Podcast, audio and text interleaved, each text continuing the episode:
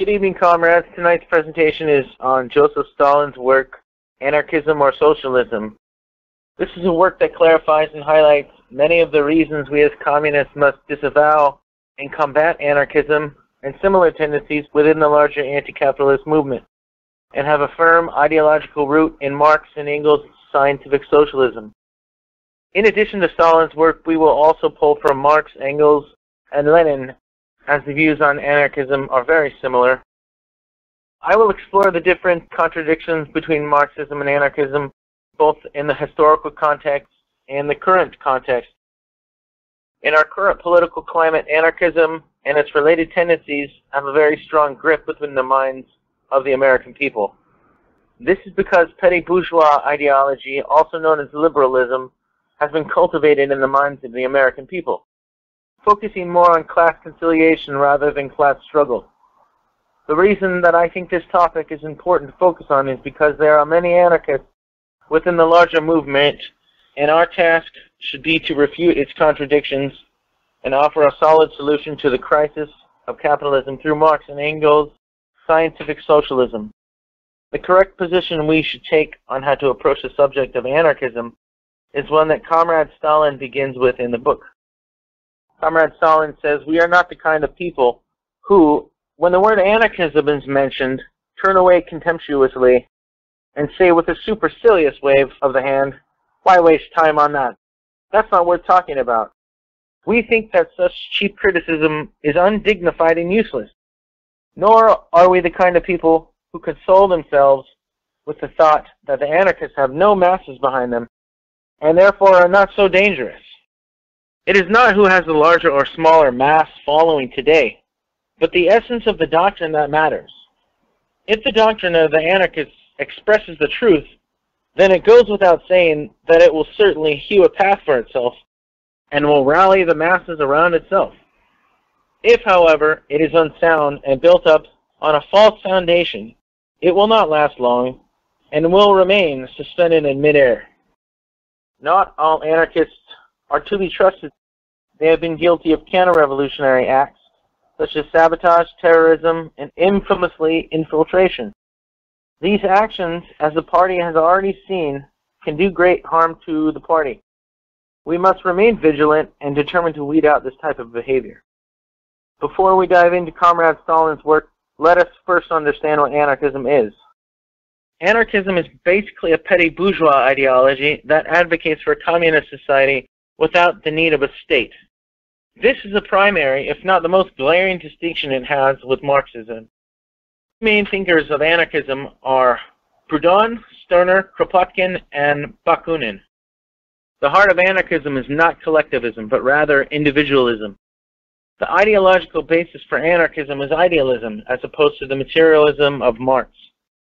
Focusing on the anarchist movement of the present day, this work takes on the so-called criticisms of the anarchists during the early 20th century. Anarchists of today are much different. Today they are not theorists. They are not offering any criticisms of Marxism on an intellectual basis. Today, anarchists have a soft cushion of anti-communism and anti-Marxist biases to fall back on. Therefore, it is no wonder that the most common argument we hear from anarchists is the argument that they want a so-called anti-authoritarian socialism as opposed to so-called authoritarian socialism.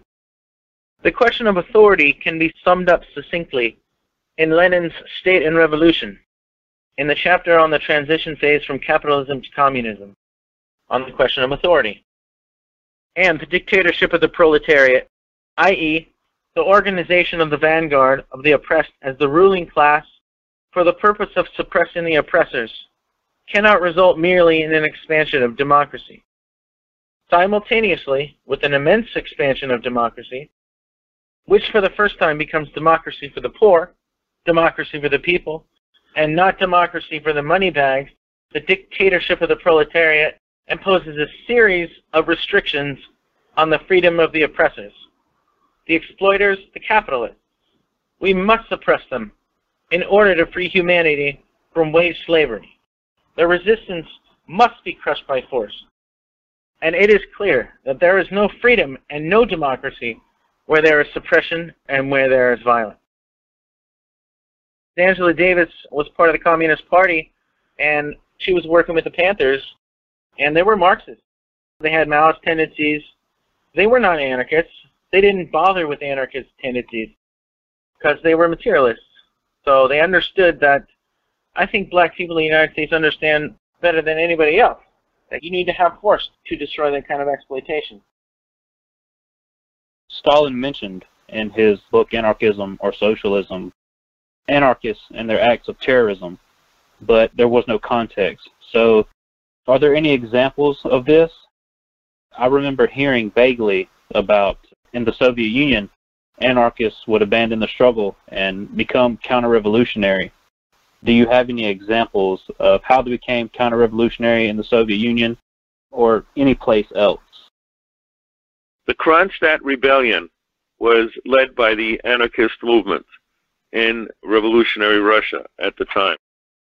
It was a stab in the back to the revolution, very similar to Spain, 1936 37 Spain, when the fascist government of Franco, who was in the army at the time, rose up. At the same time he rose up, the anarchists in Barcelona, Spain, rose up against the Republic.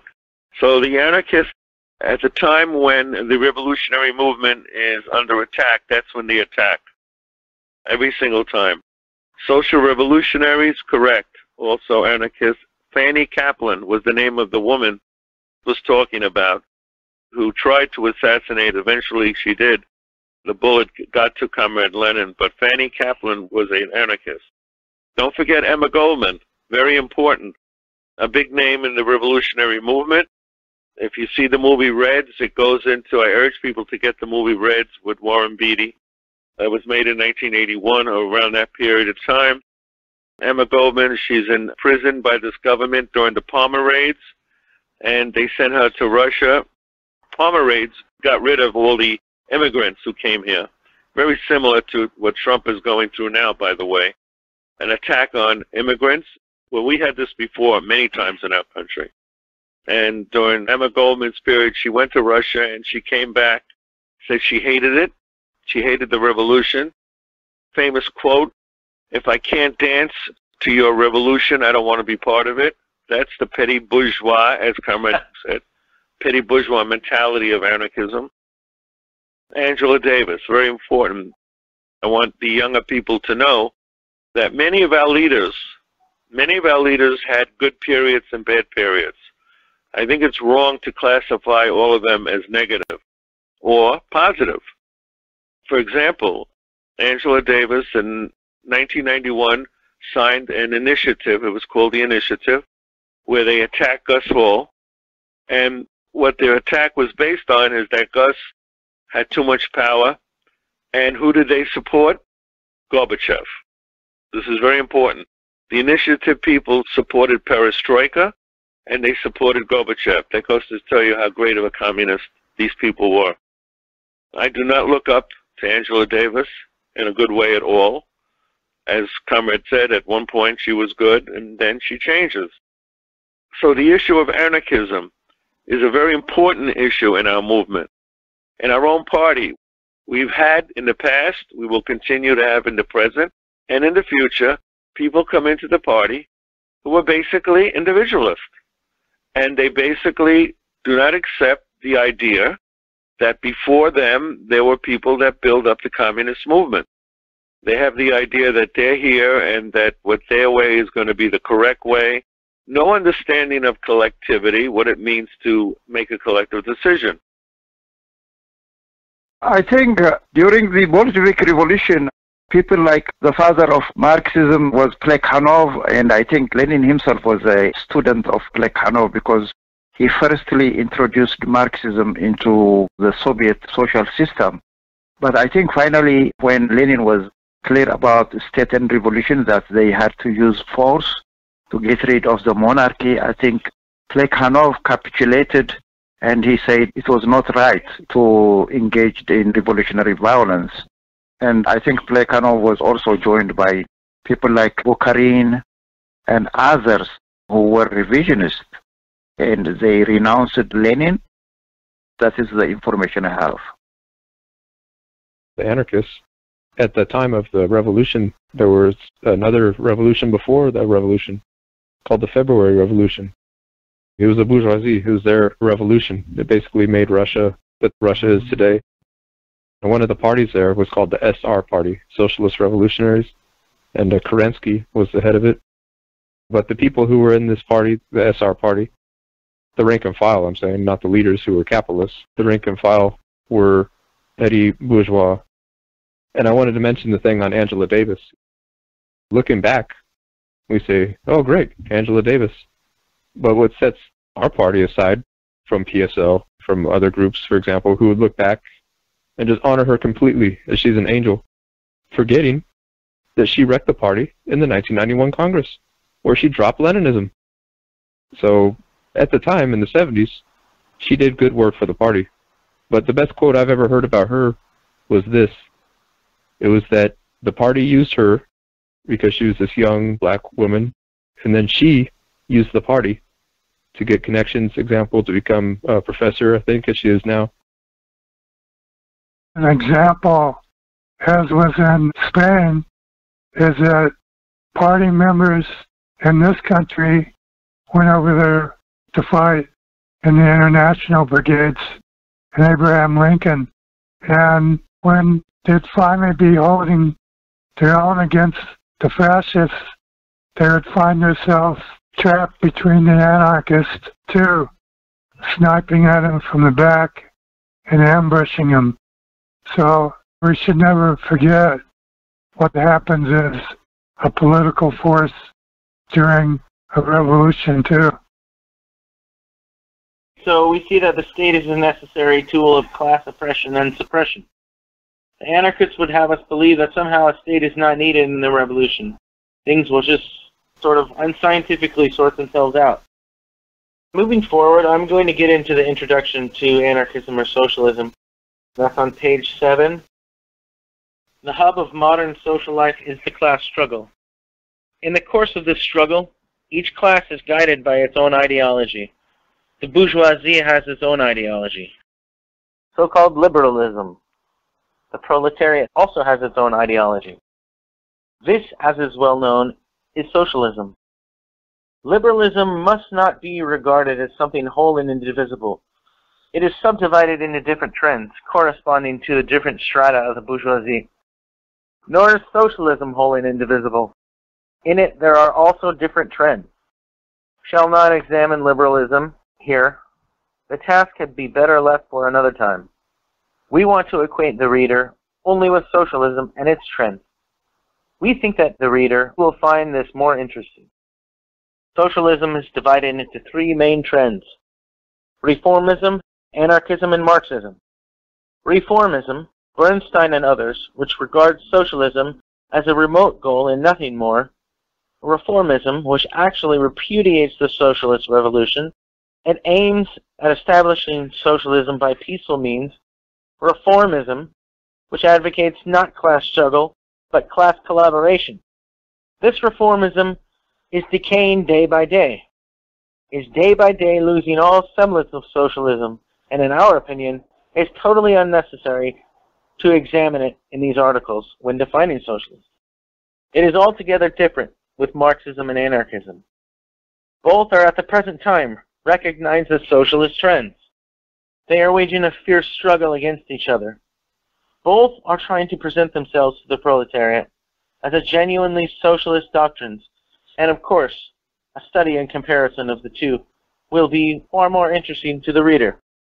We are not the kind of people who, when the word anarchism is mentioned, turn away contemptuously and say, with a supercilious wave of the hand, why waste time on that? It's not worth talking about. We think that such cheap criticism is undignified and useless. Nor are we the kind of people who console themselves with the thought that the anarchists have no masses behind them, and therefore are not so dangerous. It is not who has a larger or smaller mass following today, but the essence of the doctrine that matters.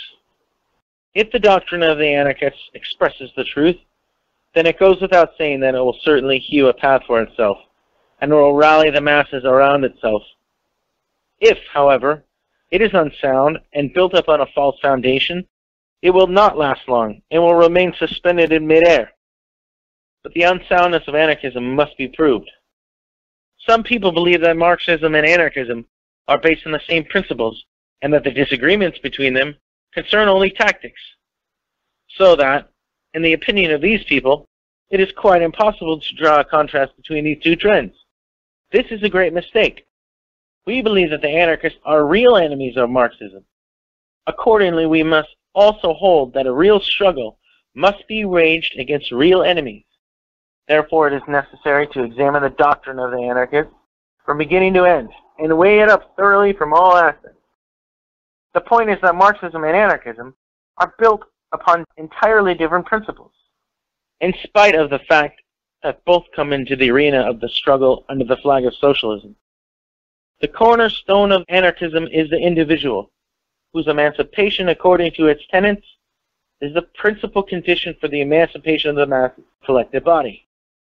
According to the tenets of anarchism, the emancipation of the masses is impossible until the individual is emancipated.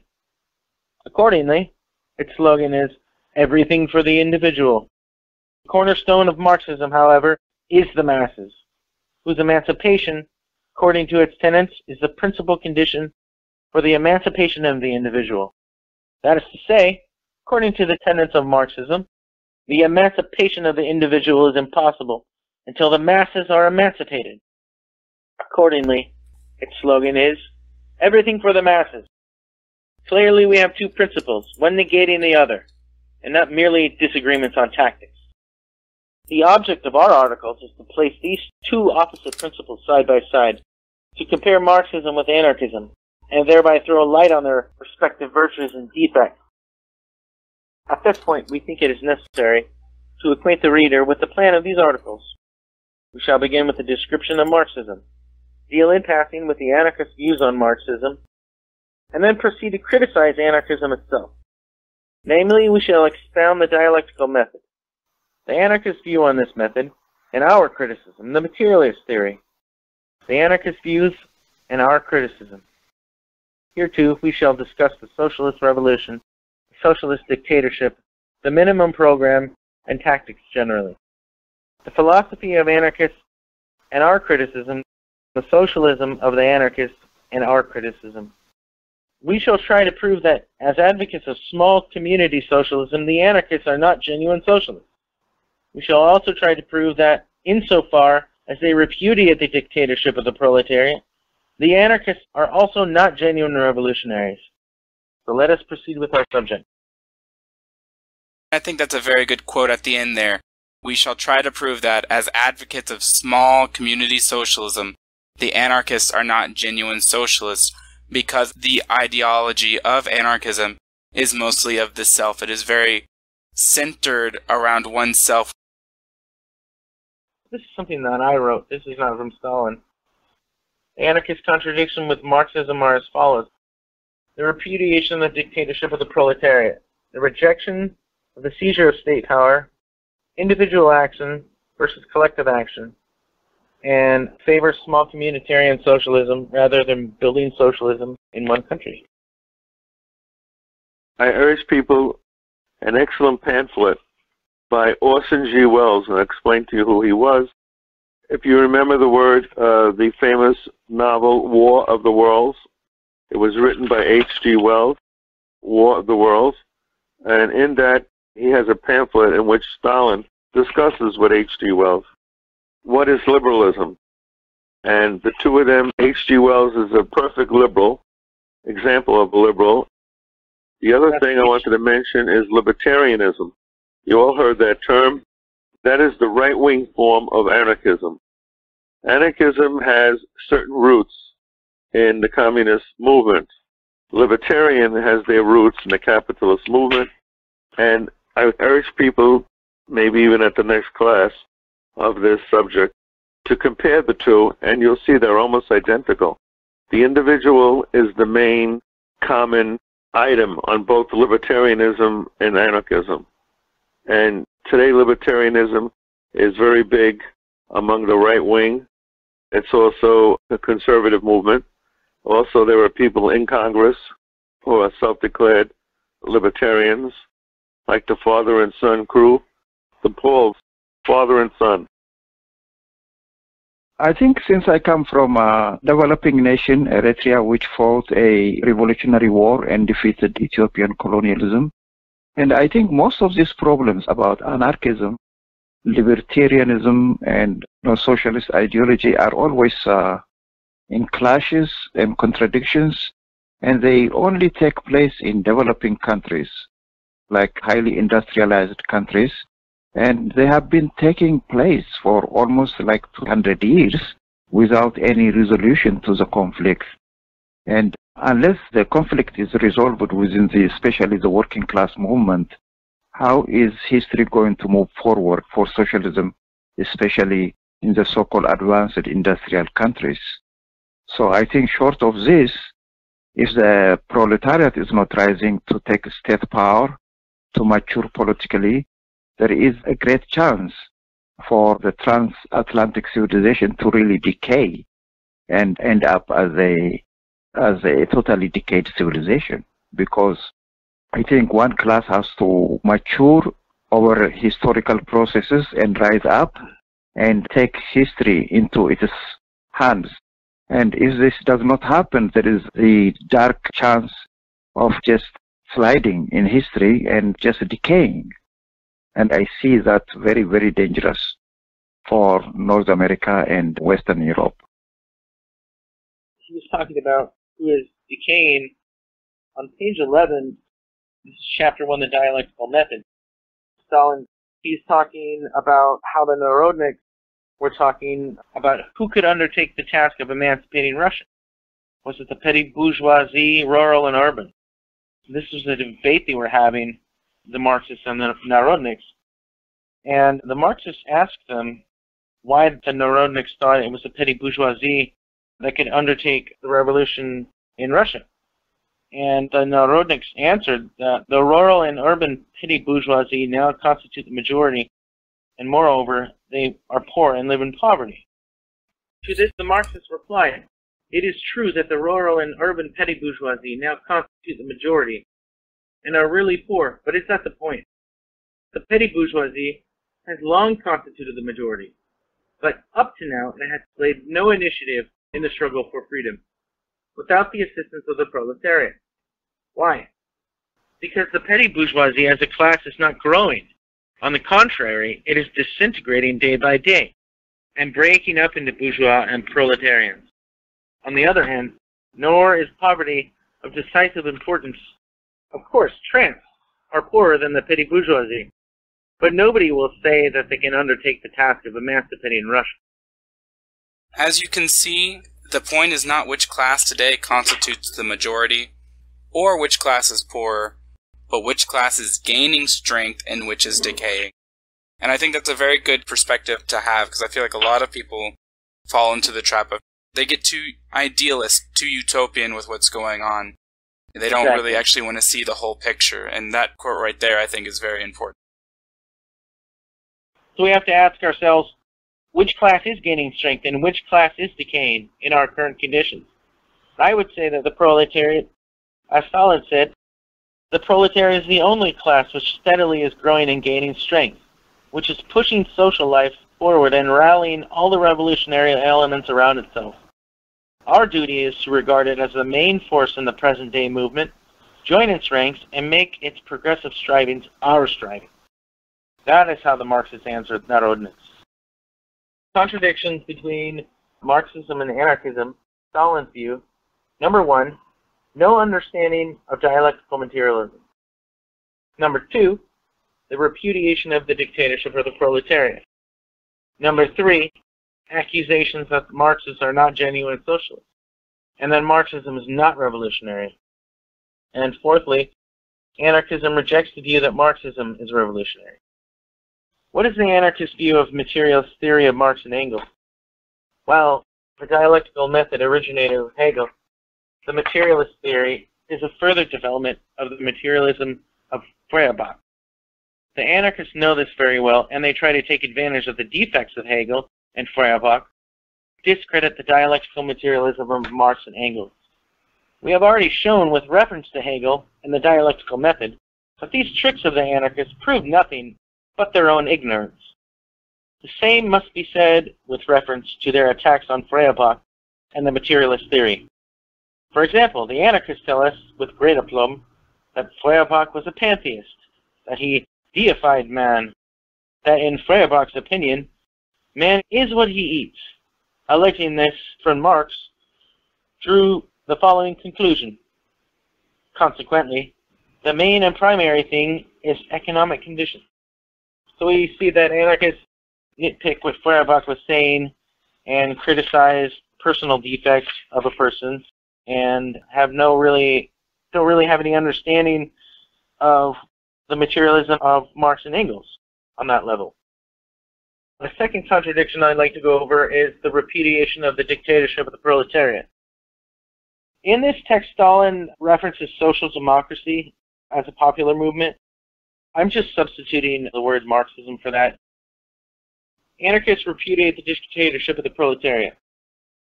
The dictatorship of the proletariat, in a direct sense of the term, is utterly impossible because the advocates of dictatorship are statesmen, and their dictatorship will not be the free activities of the entire proletariat, but the establishment at the head of society at the same representative government that exists today. That was from And he was a Georgian anarchist. And so we see a lot of the same arguments today with our modern anarchists, where they say that oh, we're just going to take state power and replicate state power as it exists in capitalist society. So it's not really a new argument. It's just being repeated. Honestly, nothing is changing from that argument. It just seems like there's nothing new to argue. They don't have any new arguments against Marxism. They don't fundamentally understand what Marxism is.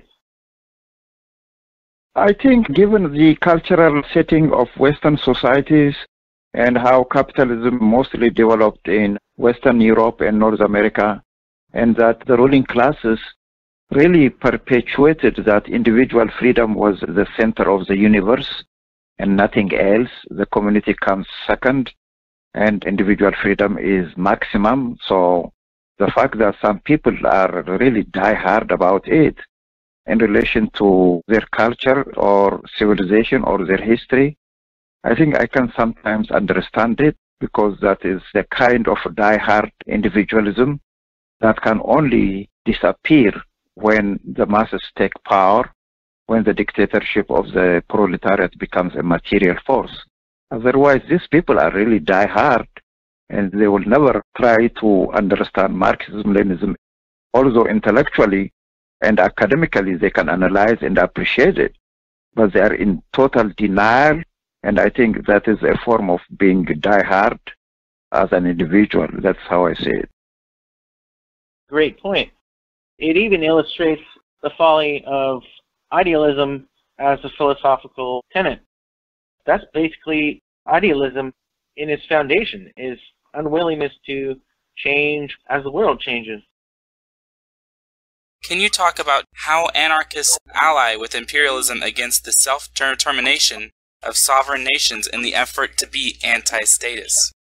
And we're seeing that even now with the recent happenings in Venezuela. A lot of anarchists coming out opposing not only the opposition leader, but also Maduro, and wanting some sort of third option that doesn't even exist. There are numerous examples in our current time. Like you said, Maduro in Venezuela. I've heard criticisms the legitimacy of the Syrian state and how they are allying themselves with the YPG, they want to completely overthrow Assad and destroy the Syrian state. So they have no basis in material reality because they're so committed to this ideological goal. So I think the example of Syria and Venezuela, any state really, that tries to do anything progressive for its citizens is attacked by anarchists on the level that they're so-called anti-statists. This is from 1905, Lenin's work, Socialism and Anarchism. The philosophy of the anarchists is bourgeois philosophy turned inside out. Their individualistic theories and their individualistic ideal are the very opposite of socialism. Their views express not the future of bourgeois society, which is striding with irresistible force towards the socialization of labor, but the present and even the past of that society, the domination of blind chance over the scattered and isolated small producer. Their tactics, which amount to a repudiation of the political struggle, disunite the proletarians and convert them, in fact, to passive participators in one bourgeois policy or another, since it is impossible unrealizable for the workers to really disassociate themselves from politics. Thank you for watching this full-length class from the People's School for Marxist-Leninist Studies. For more information, or if you're interested in attending classes, visit our website, check out our YouTube channel, or email info at psmls.org.